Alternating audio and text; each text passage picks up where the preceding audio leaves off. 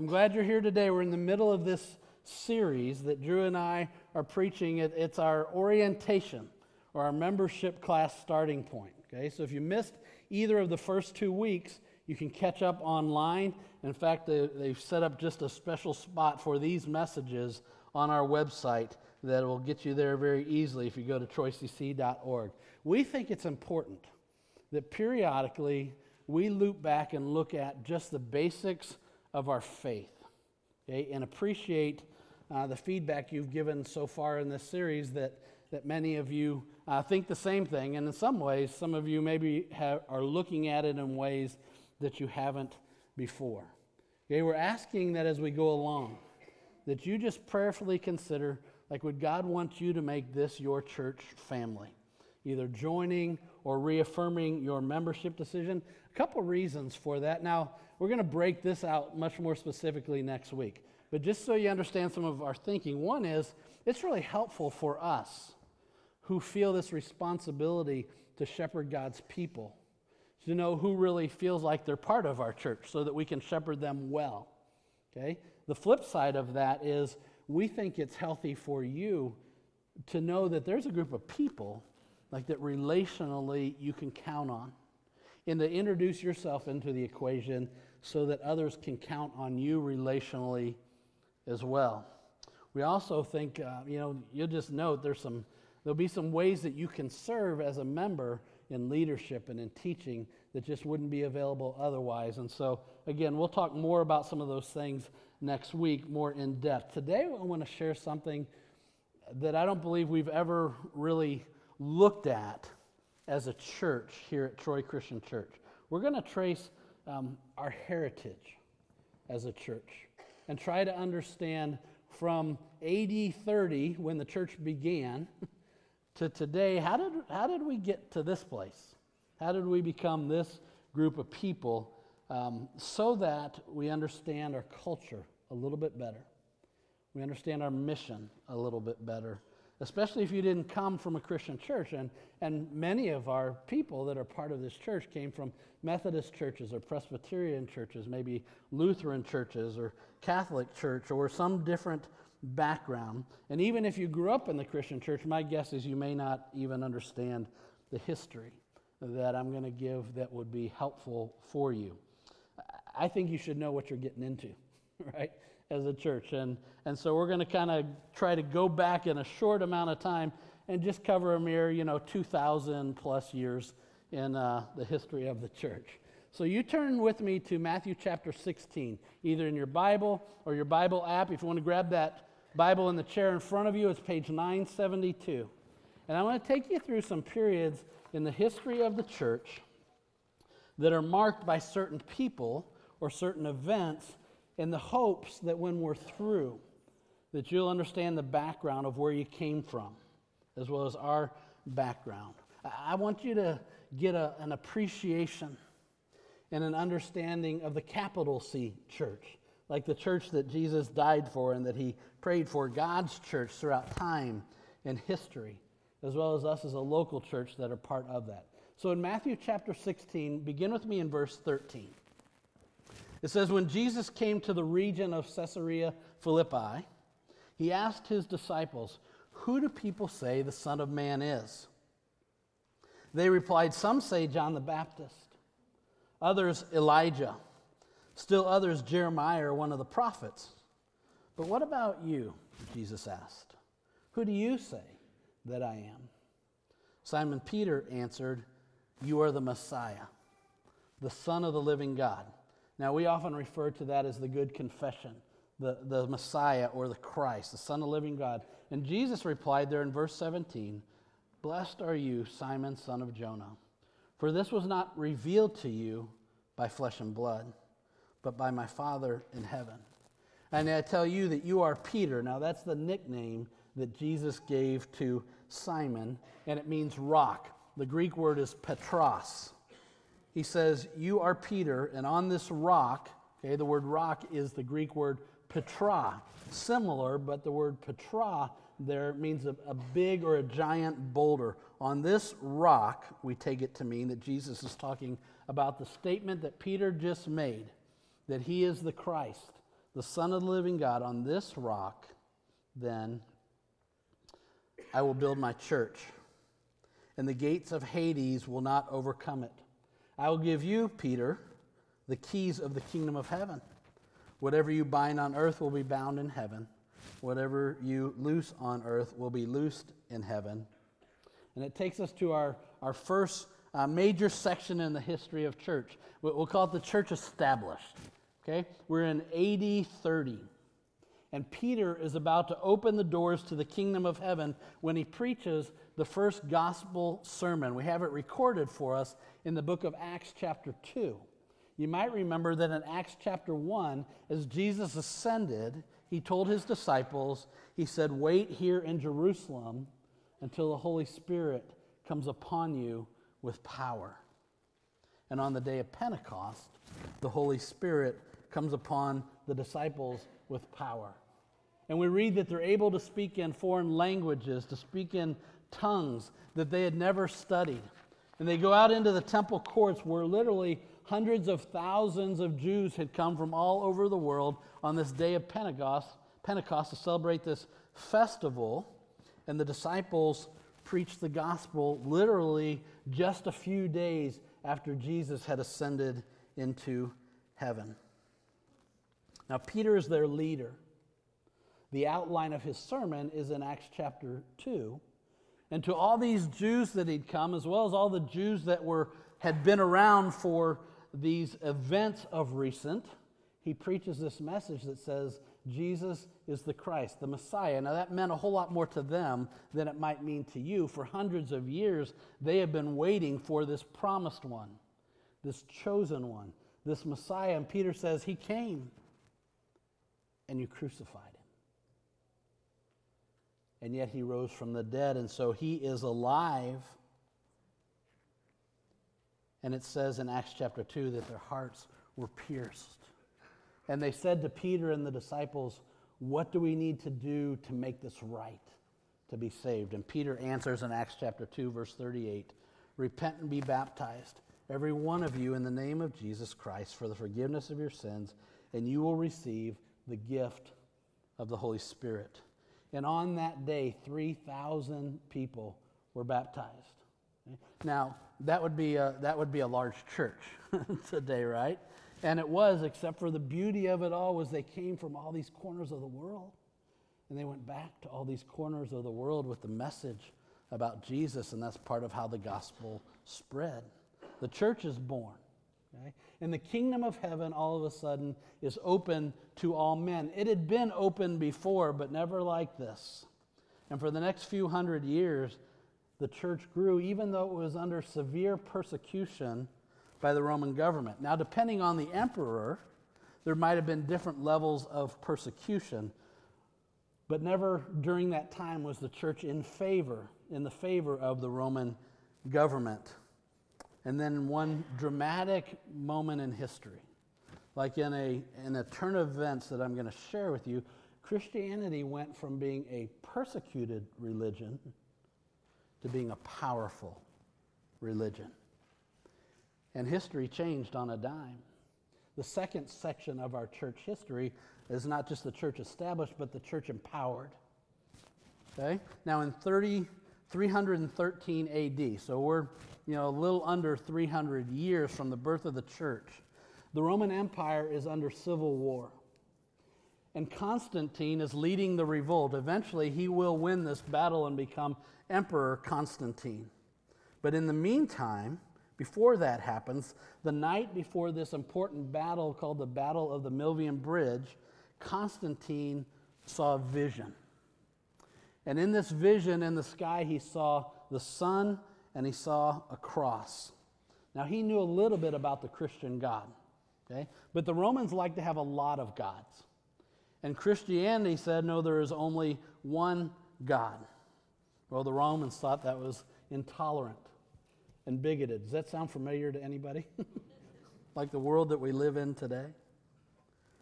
Well, Constantine had this vision where he saw the signs, and then he heard the voice of God say, In this sign, conquer. And so Constantine took that vision to mean that God had called him to go out and to conquer in the name of the Christian God. And so he began putting the symbol on his labarum, on the military standards, on the shields. It was the sign of the chi rho. It's a Christian symbol, and it's the first two letters of the name of Christ in Greek. So that X in the middle, okay, that would be the equivalent to our C. And then what looks like a P is actually an R. But those are the first two letters in Greek of the name of Jesus, and that became the symbol, his symbol. And Constantine became the emperor of Rome. And he was just sure that the Christian God was the source of his power, and he began demanding that all of his subjects become Christians. Okay? Now, historians are going to debate whether Constantine was actually a Christian or not. Um, certainly, his actions were not very Christian. Some would say that toward the end of his life, he actually gave his life to Jesus. For our history here, I think the critical point is that Constantine became the ruler and he conquered in the name of Christ and ultimately made Christianity the state religion. So the church went from being a persecuted church to being the state religion, this dramatic shift. For 300 years, if you were a member of this group, you were persecuted by the government. Now, all of a sudden, if you didn't become part of this church, you became an outcast, basically overnight. So we watched as the number of Christians skyrocketed, but the level of Christian holiness plummeted. It was easy to share and spread the gospel message because there was no persecution. But the reasons that people began to embrace Jesus became numerous. And lost in the middle of that was Peter's message about repentance and forgiveness of sins. Everyone went to, one went to church because they had to, right? It was expected. And it leads us to this next era, number three, where we find the church corrupted. Corrupted. Within the next few years, the new followers of Jesus many in name only, there came a lot of power to the church. And with that power came a lot of politics and a lot of corruption. Back in the beginning of the church, like in AD 30, like each town, each community had their own church led by a group of local leaders. The Bible calls these men elders or bishops or overseers or shepherds or pastors. Those names are used interchangeably in the New Testament.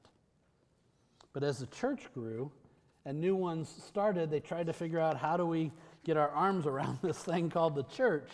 And so key elders will begin to oversee multiple congregations in an area, and you can see how the hierarchy began. Now, by the time of Constantine, um, the church had developed based on his pronouncements in what was called into what was called the Roman Catholic Church. Okay? Roman for obvious reasons, it was the state church of Rome. Catholic simply means universal. So there was just one universal church. And at that time, these regional leaders, elders, or bishops uh, began to have some power and authority. And you might imagine who had the most authority, right? The Bishop of Rome. Like that was, that was the center of everything, center of the church, center of the government, all of those type things. And so he began to be called the bishop among bishops. Okay? And then in 476 AD, an important event happened. Like the Roman Empire fell. And there was chaos because of it. The um, strange time in history, right? Not really, really any political structure. You had the lords and the serfs. You had all these little cities of kingdoms and mini kingdoms and that type of thing. And oftentimes, the church was really the only strong political entity in town. And so the bishops began to be powerful men. It was about this time when the Bishop of Rome first began to call himself Pope or Father. The word literally means Papa. Okay? Took the title the head of the church because everyone was looking to him for authority and for leadership. And in 590 AD, Gregory First became the first pope to actually use the title pope to refer exclusively to himself.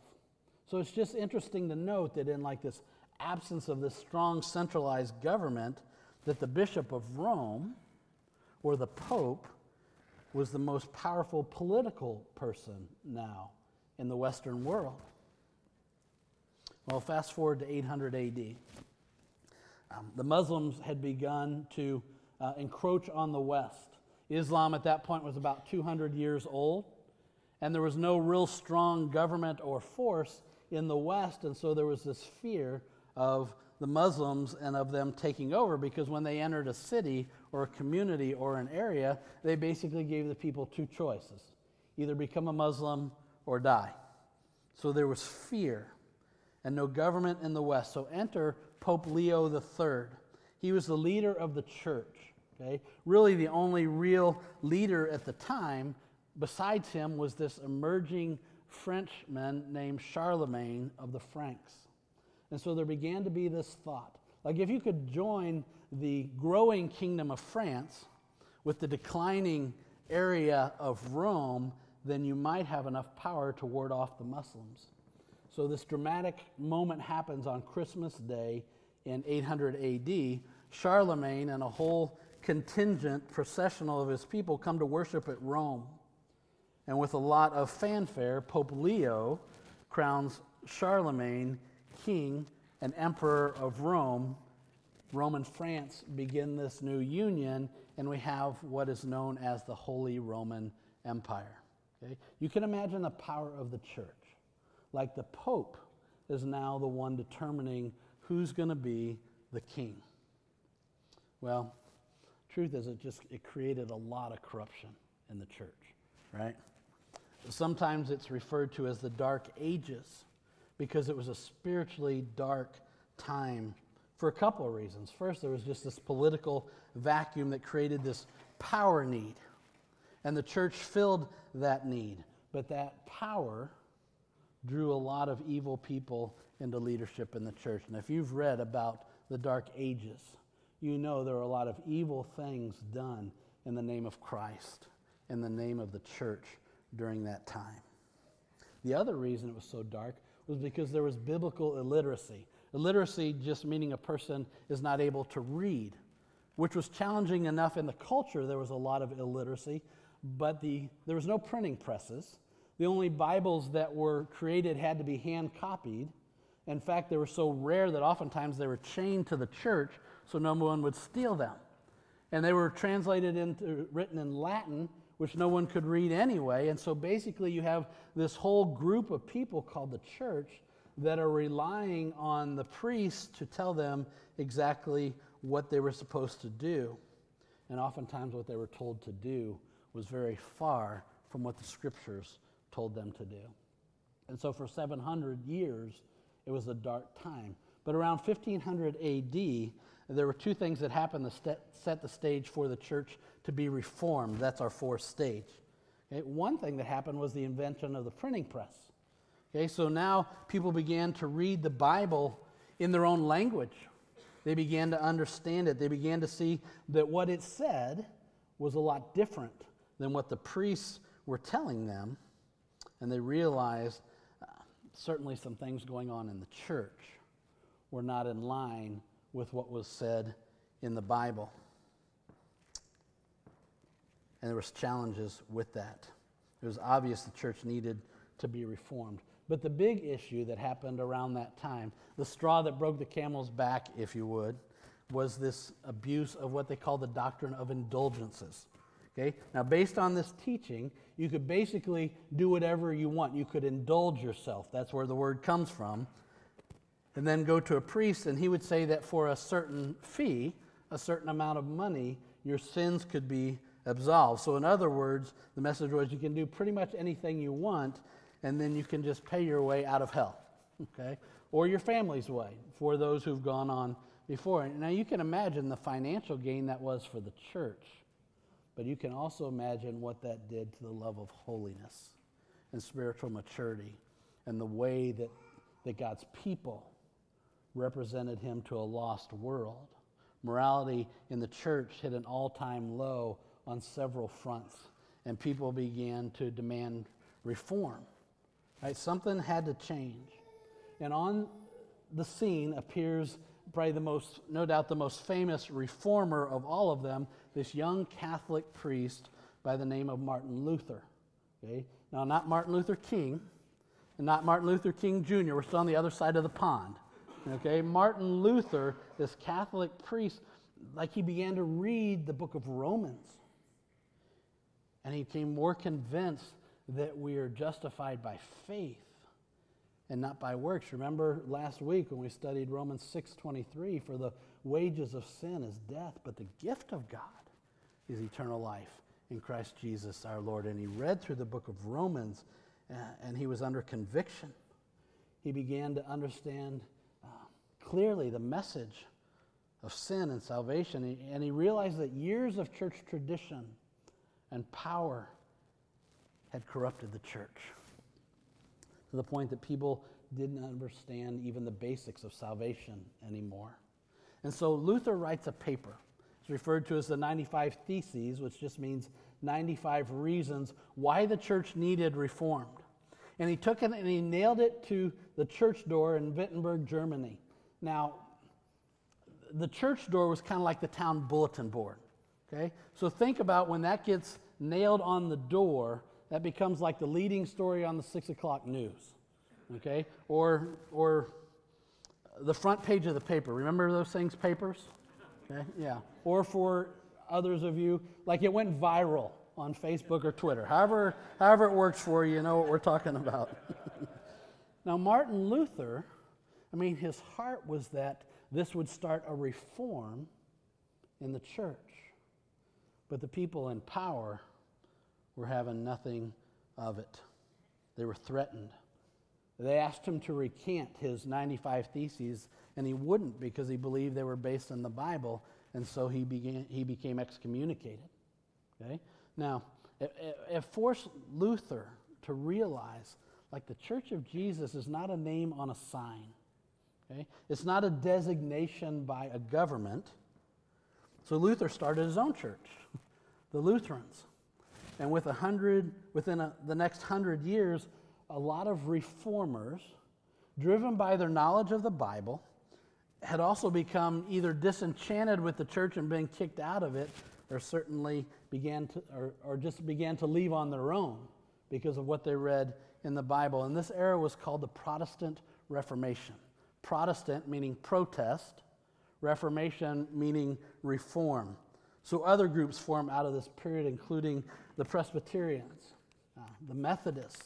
The roots of the Baptist church came from this era. The Episcopal church came from this era. The good thing about this era was people finally cared again about the truth that was found in the scriptures. The bad thing is that the church is now divided. Okay? Nobody really knew what to believe. Everyone was left in some ways to their own opinion. I mean, during this era, every church seemed to be its own church. And every time there seemed to be a disagreement, there was another split. There was a man in Scotland by the name of Thomas Campbell. Okay? He was a preacher in the Presbyterian church in Scotland, but not just the Presbyterian church. Like there were three qualifiers after his name to tell you what kind of Presbyterian his was, which means there'd been three splits that happened in all of that, and it burdened him. Okay?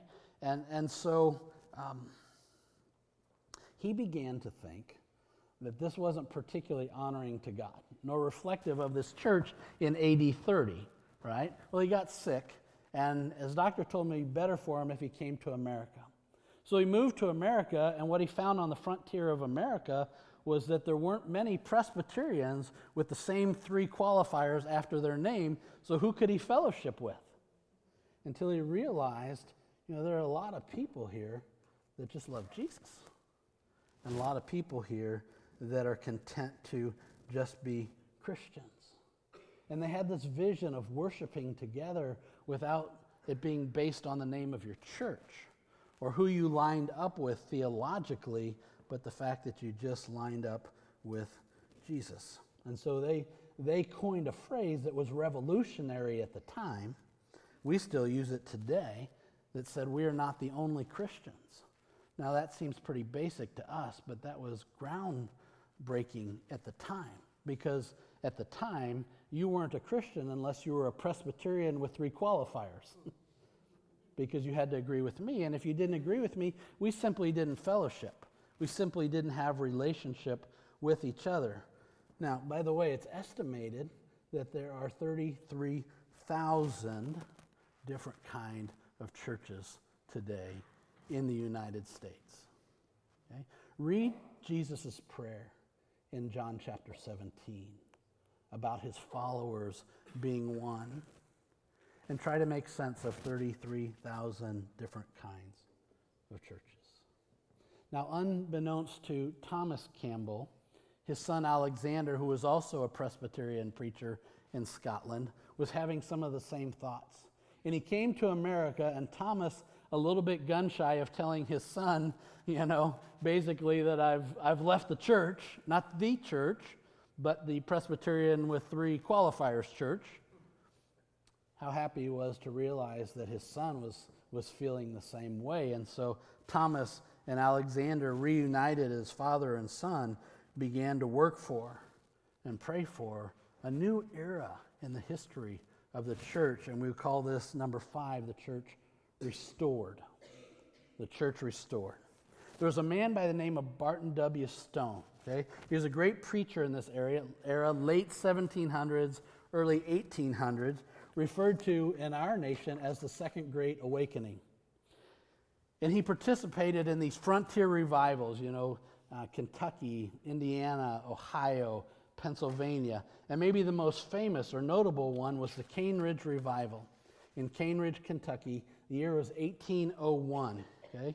Now, that revival has been said to have civilized Kentucky. Okay? You might debate whether that's true or not. Um, I'm not sure. but they do say that that was a hinge point in Kentucky's history, right? They say that um, Kentucky, by reputation at that point, was filled with just people that broke the law in the East and ran away. you know, Daniel Boone and the Frontiers, when they say that like one out of every 10 Kentuckians were at that particular revival at one point or another. But what you found was there was these preachers from different churches and different denominations standing side by side in these revivals and just preaching Jesus. And people would respond not by joining a church, they would respond by giving their lives to Jesus. And Barton W. Stone had this vision of that being the norm no denominations, no titles, just Christians. Well, eventually, Stone met up with Thomas and Alexander Campbell, and they began this movement that's referred to sometimes as the Stone Campbell movement or the Restoration movement. This simple effort to convince Christians to get back to the Bible and drop the denominational ties and become Christians only.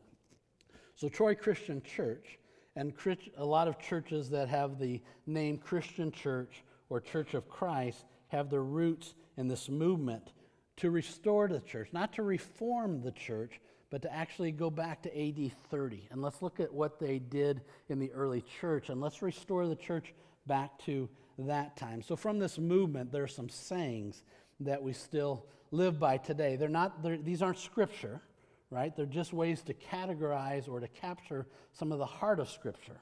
For example, one was where the Bible speaks, we speak. Where the Bible is silent, we're silent. So if the Bible says it's important, then we should agree on that.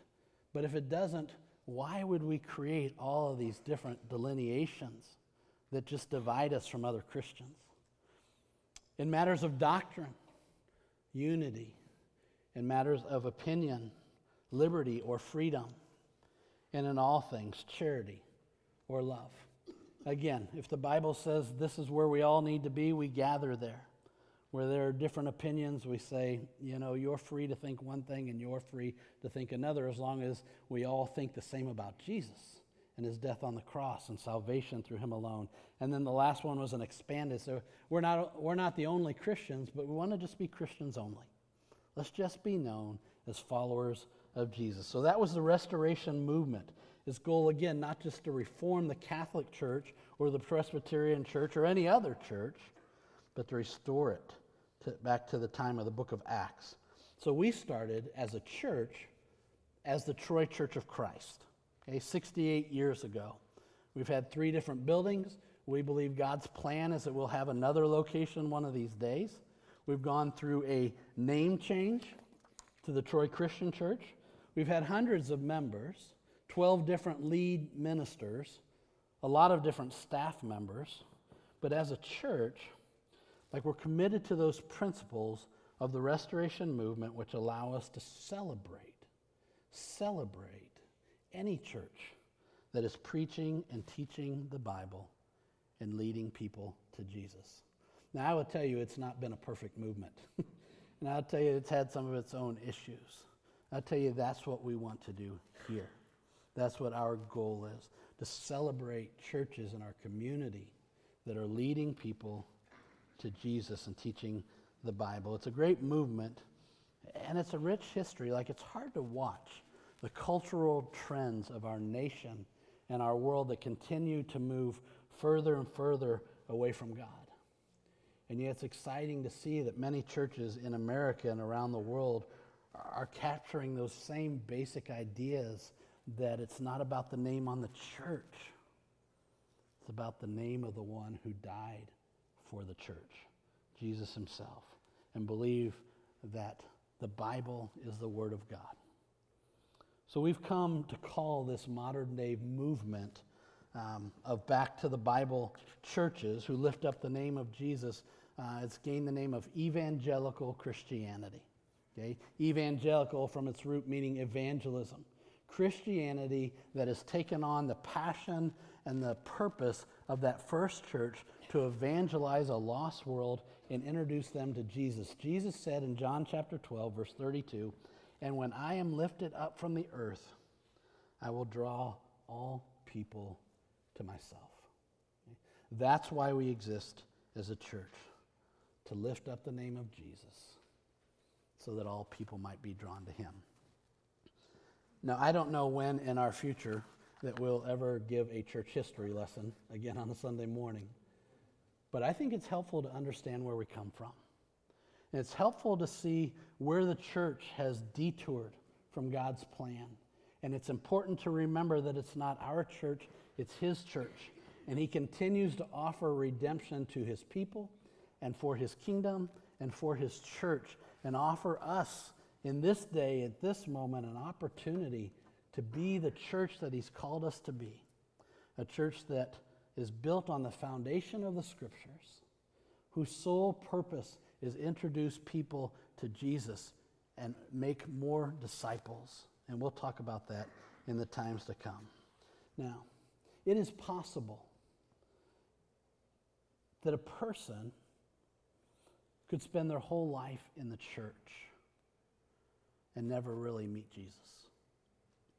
So if you find yourself today, for whatever reason, um, reminded that maybe you found yourself off course or never really met the one who's at the center of it all, Jesus himself.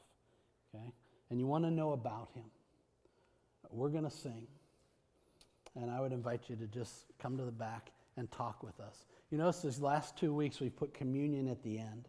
Okay? Last week that made a whole lot of sense when we talked about the cross, right? This week we think it is making a lot of sense as well when we think about what is the purpose of the church. It's all about Jesus. It's all about his death on the cross. It's all about introducing people to the one that can not just change their life, but change their forever. Okay? Let's pray together. Father God, we are so thankful for your son, Jesus.